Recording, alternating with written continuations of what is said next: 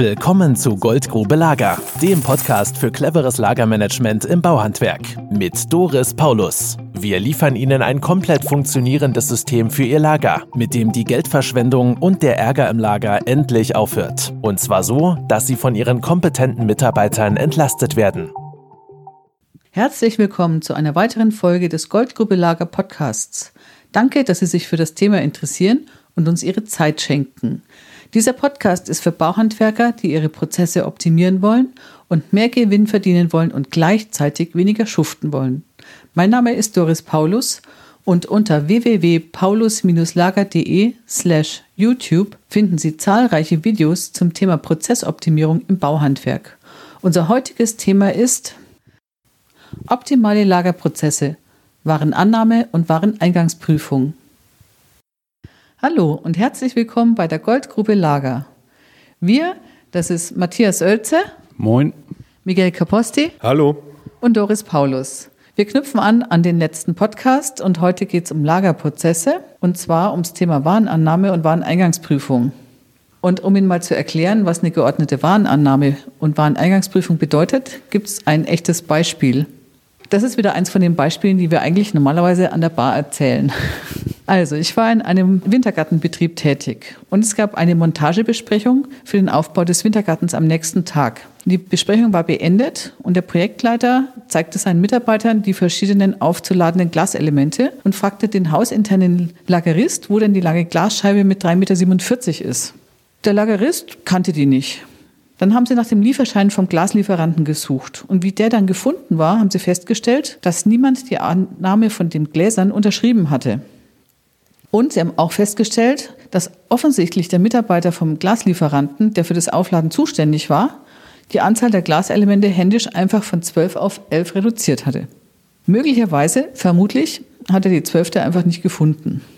Natürlich war der für den nächsten Tag geplanten Montagetermin damit erledigt und der Kunde, der durfte noch mit einem dicken Nachlass beruhigt werden. Also so richtig in die Hose gegangen. Und zwar wegen fehlender Warenannahmeprozesse und fehlender Wareneingangsprüfung. Und das ist total frustig, weil sie kriegen ja jeden Tag mehrere Materiallieferungen. Und was damit passieren soll, ist gar nicht so wirklich genau definiert. Wie erlebst du das, Matthias? Ja, das Beispiel, das du eben geschildert hast, ist halt nicht singulär, ist nicht kein Einzelfall, sondern im Grunde genommen in jedem Handwerksbetrieb, den wir kennenlernen, so aufzufinden. Ne? Wenn Material geliefert wird, ist nicht definiert, wer was damit anzustellen hat. Das Material steht dann irgendwo rum, ungeprüft und wenn es dann zum Verarbeitungs- oder Montagetermin kommt, dann bricht das große Chaos aus, weil das Material nicht gefunden wird oder weil halt festgestellt wird, es fehlt irgendwas oder ist falsch geliefert oder beschädigt. Und was erlebst du, Miguel, so in den Betrieben, wo du hinkommst? Schön ist es natürlich, wenn es im Betrieb noch auffällt. Oft fällt es ja sogar erst auf der Baustelle auf, wenn die Leute die Sachen mitgenommen haben, auf der Baustelle dann auspacken und dann erst feststellen, dass vielleicht zwei, drei Teile gar nicht mitgekommen sind. Was natürlich dann das Ganze noch unrentabler macht, als wenn es vielleicht vorher schon aufgefallen ist und man den Termin vielleicht nochmal verschieben konnte. Wobei bei dem Wintergarten lacht dann das Kind im Brunnen und wenn es auf der Baustelle auffällt, dann sind die Kosten für dieses Problem übrigens exponentiell. Das kann man schön nachlesen in der DIN 276, Kosten im Hochbau. Jetzt ist natürlich so eine Sache, wenn man sich überlegt, es findet ja auch juristisch gesehen der Übergang des Eigentums vom Lieferanten auf den Betrieb statt. Und wenn man sich das jetzt mal vorstellt, dann bedeutet das ja, dass Material im Wert von zigtausenden Euros ungeprüft in den Betrieben rumsteht. Ja, so ist es. Dabei ist es eigentlich relativ einfach, dem Ganzen vorzubeugen, indem man erstmal festlegt, was passiert überhaupt, wenn der LKW auf den Hof kommt. Ja, das sind eigentlich drei Schritte bei der Warenannahme zu beachten. Der erste, der Mitarbeiter, der das Material annimmt, guckt, ob es denn auch wirklich für den Betrieb ist. Also ob der Empfänger stimmt. Dann als zweites äh, überprüft er, ob die Anzahl der Packstücke, die der Fahrer ablädt, auch mit den Angaben auf den Lieferdokumenten, also auf dem Frachtbrief zum Beispiel, übereinstimmt. Ja, und da muss geguckt werden im dritten Schritt, ob irgendwelche Beschädigungen zu erkennen sind. Und hast du da schon so Schoten erlebt, Miguel? Also ich meine, wenn wir schon bei Schoten sind. Kann ich gerade erst noch von letzter Woche berichten. Da ist ein Fahrradlenker gekommen, wo eine Armatur bestellt wurde.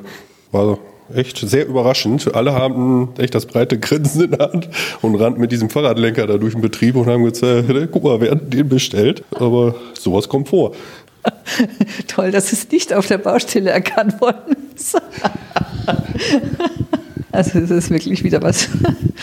ja, so, also das einfach mal im Hintergrund ähm, ist es wirklich hilfreich, wenn das einmal definiert ist. Im zweiten Schritt, da war eine Eingangsprüfung, gleicht dann ein geschulter Mitarbeiter normalerweise die gelieferte Wahrung mit der Bestellung ab. Und bei fehlerhaften Lieferungen wird der Besteller informiert, damit der sofort Rücksprache mit dem Lieferanten halten kann. So ist der Plan und so schulen wir auch die Mitarbeiter dann an der Warenannahme, Wareneingangsprüfung, damit die Fahrradlenker auch gleich wieder zurückgehen zur Retourenabwicklung. Erklären wir im nächsten Podcast dann das Thema Baustellenrücklauf und Retourenabwicklung. Viel Spaß bis dahin und wir freuen uns schon auf Sie als Zuhörer. Und wenn Ihnen der Podcast gefallen hat, freuen wir uns auf Ihre fünf Sterne. Und bis zum nächsten Mal. Miguel Caposti. Ciao. Matthias Oelze. Tschüss. Und Doris Paulus. Tschüss. Das war Goldgrube Lager. Wenn Sie mehr wissen wollen, melden Sie sich heute noch für ein Infogespräch.